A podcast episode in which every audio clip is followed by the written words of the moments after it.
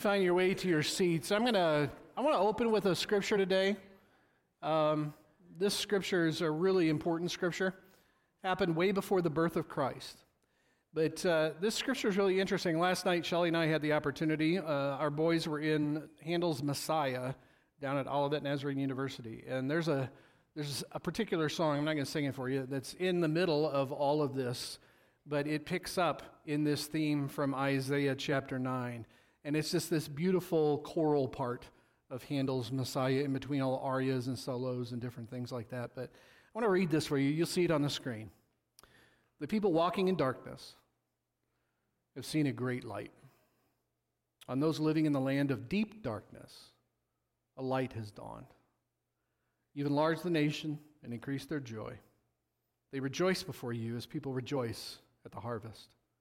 As warriors rejoice when dividing the plunder, for as in the day of Midian's defeat, you have shattered the yoke that burdens them, the bar across their shoulders, the rod of their oppressor.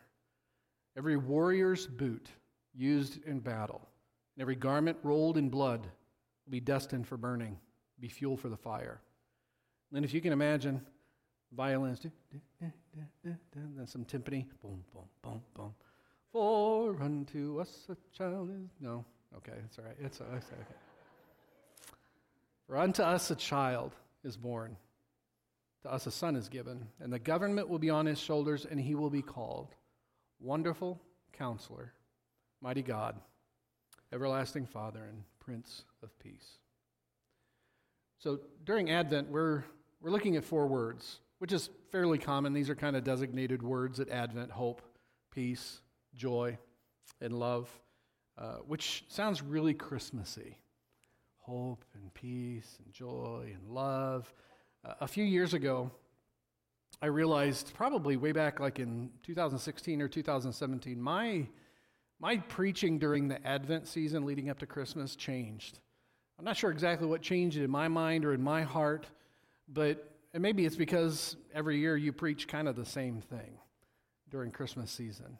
I really realized that I was not really digging deeper into the story or the narrative of Christmas, um, I realized my preaching then kind of shifted. It became a little less hallmark and maybe a little grittier, a little earthier, I guess.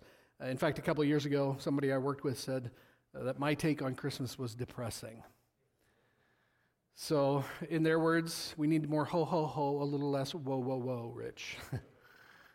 and I'm like, yo, yo, yo. So I was like, here we go. Here we go. Now, the truth is, and, and, and here's the deal there's some important things that are missed uh, at Advent if you don't unwrap some stuff, if you don't dive beneath the surface of the wrapping paper and the lights and all that stuff. And one of those things has to do with this word that we look at today this idea of peace. We talk about this Prince of Peace. When we talk about peace coming into the world, coming into our lives at this Advent season, that word is a, is a tricky word. Now, we'll get to that here in a second because sometimes in our desire to keep the lights bright, you know, the air cheery, we kind of sweeten up the Christmas narrative. I mean, it is a sweet story. We decorate and everything looks soft and has a glow to it and it feels good and there's a lot of weird fibrous snow in the Middle East, which makes no sense whatsoever. And I mean, we, we do all of that stuff because we just like that general feeling. We like that. I want the warm, fuzzy feelings as much as anybody else. I want those touch points where I'm like, oh, yeah, remember that? When we look back, Shelly and I were looking at, a, at an ornament that came from my parents, who knows, but in 1976, my, my grandma's boyfriend gave it to our family. And it was kind of one of those, you know, those touch points. I want those too. I like those warm, fuzzy feelings. I really do. Um, but Advent the season of Advent is preparing for when Jesus, the source of hope, we talked about this last week. Advent is the season when we prepare for the source of hope to come again. Jesus Christ. So that, that was the first Advent 2,000 years ago when Jesus Christ was born, but we are living in an Advent time right now. Jesus has promised to come again, to come again. And so we're in that preparation. So decorating trees and eating cookies, which I'm not opposed to whatsoever, okay? Not opposed to those things, but they're insufficient. They're insufficient to prepare you and prepare me for the coming of a Savior. Okay? So we have to dig a little deeper. So if it's okay, even if it's not okay, I'm going to do it anyway. But uh, some of what we talk about during Advent is not all shimmery and bright. It just isn't. What does that have to do with peace? Why are we talking about that in this idea of peace? Well, I don't think any of us would argue that we need more peace in the world. I don't know about anybody else. I'm tired. I'm really tired. Um, medical professionals, uh, more recently, you hear, hear about it more, but they've coined a phrase called crisis fatigue. Have you ever heard of that? Crisis fatigue. So, like the last three years uh, wars, threats of wars, pandemics, divisions politically, racially, religiously, divisions, divisions within families over those things, divisions within churches over those things. I'm going to bet that there's people in this room that have lost a Facebook friend, because, you know, those are the best of friends. lost a Facebook friend, or you've maybe even lost a family relationship where it's not going to look the same as it did before because of some of the divisions and the problems and the lack of peace and the lack of agreement and the heightened disagreement and divisions because of those things. All of that takes place, and people are tired. I'm tired of it. I don't know about you. I'm tired. The Hebrew word for peace is shalom, and that means everything as it should be, which sounds like a total pipe dream.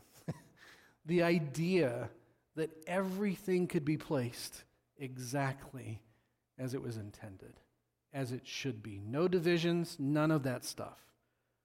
But there is this idea that there is coming a Savior, as described in Isaiah 9 who will set things straight, who will cause wars to cease, who will cause divisions to be no more. There will, there will be no wall of separation between anybody. All of those des- decisions, all those divisions will be eliminated. There's going to come one who will set all things right, the Prince of Peace. And that sounds pretty good to me. I like the idea of that. I want you to think about your own life right now. Is everything as it should be in your life? Think about your job, your health, your family. Think about your relationships. Is everything as it should be? A promised Prince of Peace sounds pretty good. One that would restore all of that. Wars ceasing, inequities in the world being erased, relationships restored, experiencing hope, joy, and love in a way that you can experience because without peace, it's pretty hard to experience those things. But there's a problem with peace. So here's the problem there's an author, named Sky Jethani. and uh, he tells about how back in 1999, somebody stole the baby out of the manger, the baby Jesus, out of the manger that was in the nativity display at Daley Plaza in Chicago. Somebody stole the baby Jesus statue out of the, the, the manger. So, baby Jesus was found by the police at a bus station, which is like the opening line of a really bad joke or something. baby Jesus was found by the police at a bus station. So, baby Jesus was returned, and the police and the people who run Daley Plaza, they came up with a solution. They cabled, they put cable over baby Jesus in the manger so that nobody would take baby Jesus out again. But then in 2003, a college student stole baby Jesus again. So when they got baby Jesus back, they implemented a new, and I, this is what Sky Jethani writes. I don't know if it's true, I didn't look it up. But Sky Jethani writes that now there is a God squad. Literally, that's what they're called. So at Christmas, there's a God squad that has put in place very secretive measures for the security to make sure that baby Jesus stays in the manger. I share that because I don't know that anything seems more peaceful, and it's a little contradictory, particularly if you've had newborns, but it seems that there's nothing more peaceful than this idea of a baby Jesus asleep in a, a manger. Asleep in a manger with golden fleece diapers. It's not in the Bible. That's, that's Ricky Bobby. I'm just making sure you guys are still with me here. Okay. All right. If you don't know what that is, don't look it up.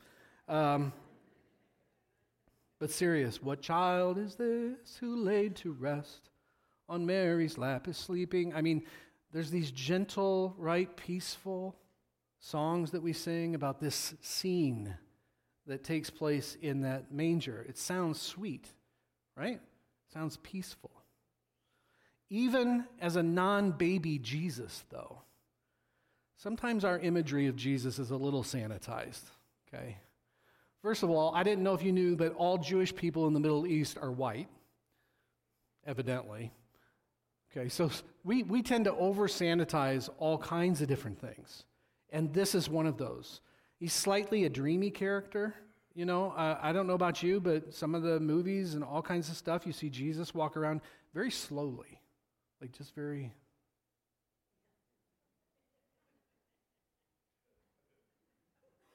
He's going to take flight at any second, patting children on their heads, and it's all very peaceful and slow and gentle and all those kinds of different things. And here's the deal when you keep Jesus in a manger, that's what you get. That's what you get. Jesus gets domesticated a little bit, uh, just like our Christmas does. We've domesticated Christmas a bit. Uh, so, what happens? What happens when Jesus grows up? What happens when Jesus kind of wiggles his way out of the narrative we like to feel and see during Christmas time? You get verses like Matthew 10, verse 34. Do not suppose that I've come to bring peace to the earth. I did not come to bring peace, but a sword.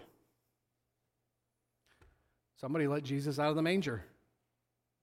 How does this work?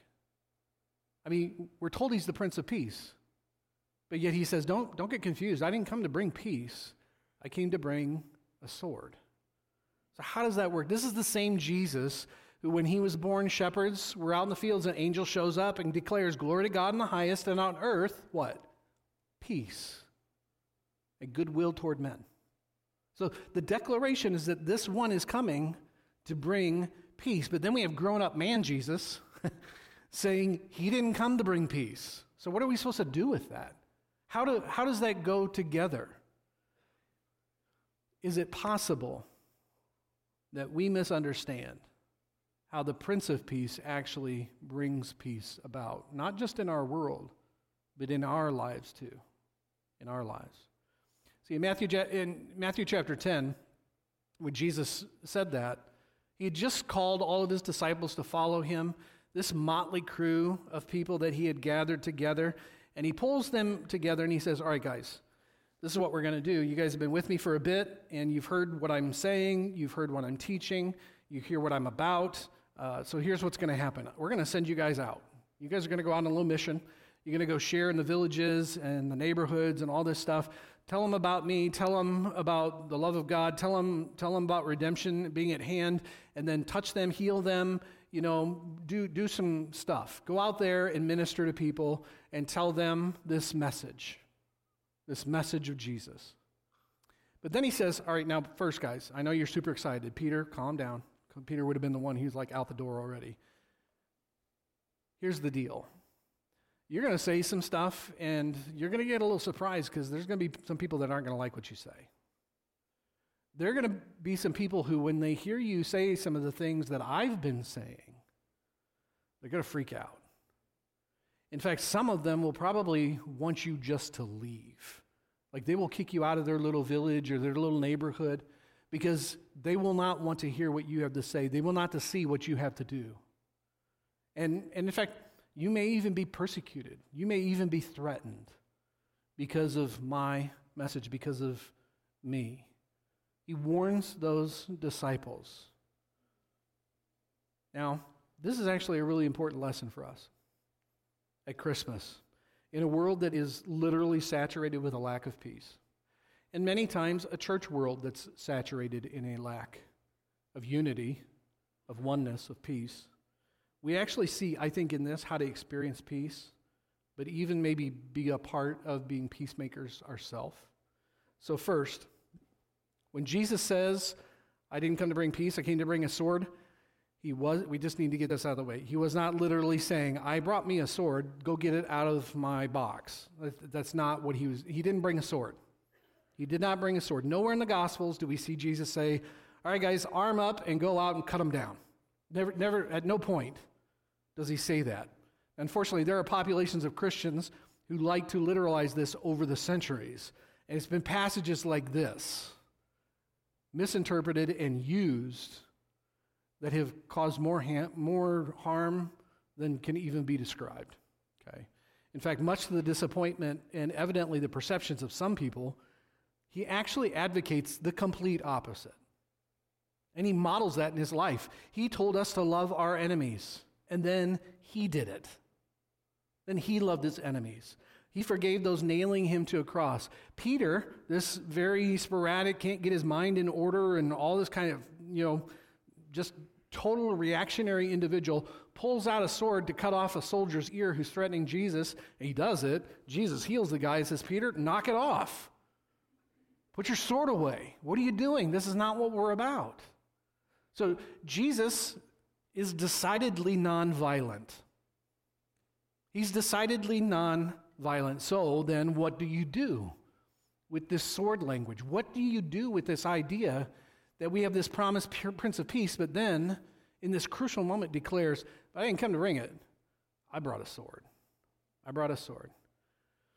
Again, the Hebrew word for peace is shalom.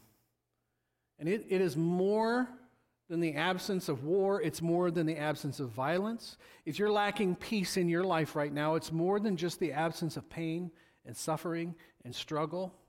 It's more than that. Shalom means complete, it means whole, it means fulfilled fully. Everything as it was intended and should be when everything is one. That sound familiar? Go back to Matthew 10. So he just told his disciples that when they share his message, they're going to be persecuted. There's going to be some people that don't like what you have to say. And there's a reason they did not like what Jesus' message was all about. Didn't like what the disciples had to say or what they were doing. It was a threat to people's loyalties.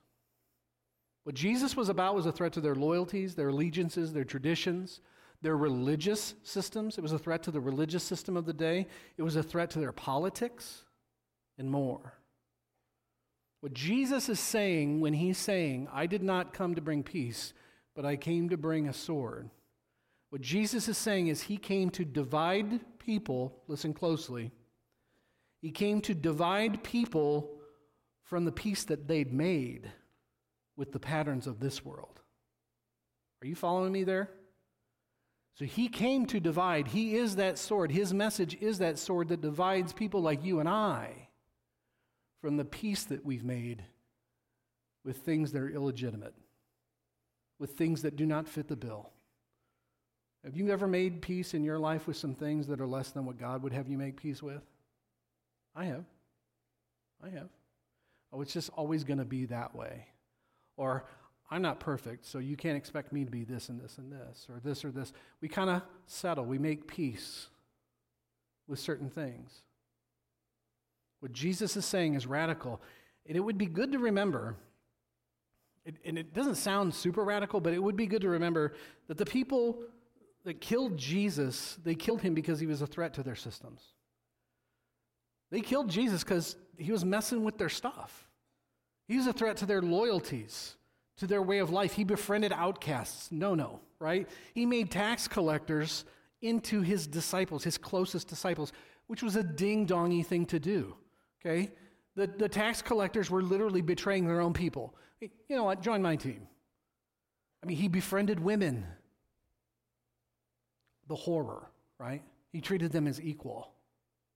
I mean, he did all of these things that were so counter to everything that would have been expected of a Jewish rabbi teacher.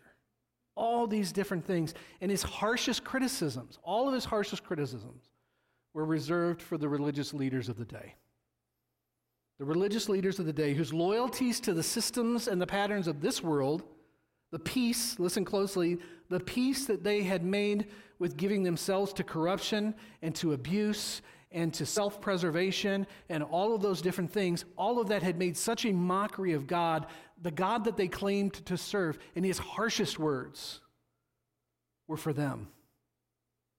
You're not telling our story, is what he's saying. Me, the Father, the God, the Holy Spirit, you're not telling our story, you're telling some other story.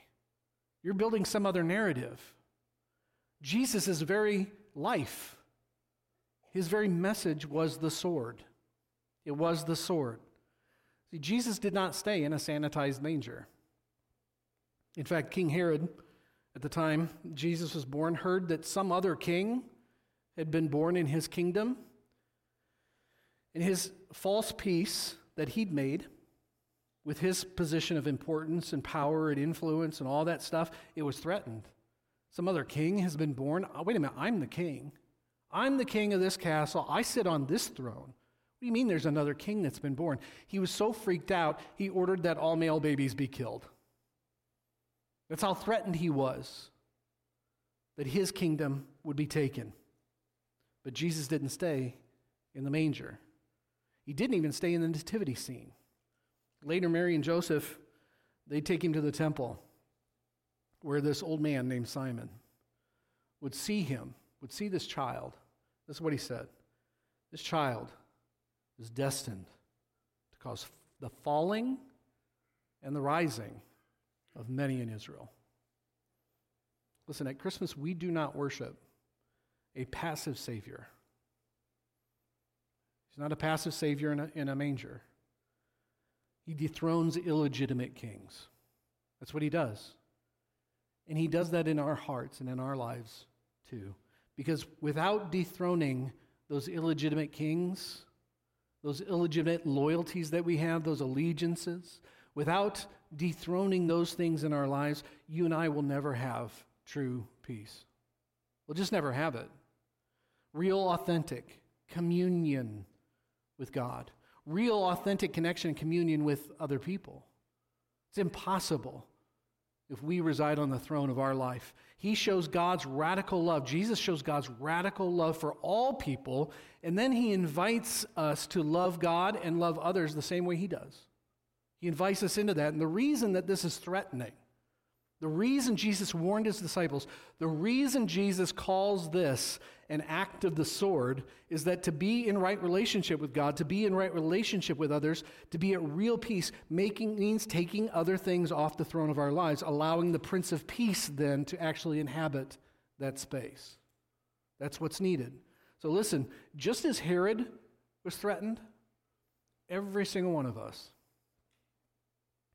every single one of us is threatened by a Jesus who does not stay in the manger. A Jesus that stays in the manger is sweet, and we can sing songs about him and take him out of his little box, put him in our, on our mantle, put him back, you know, all that kind of good stuff.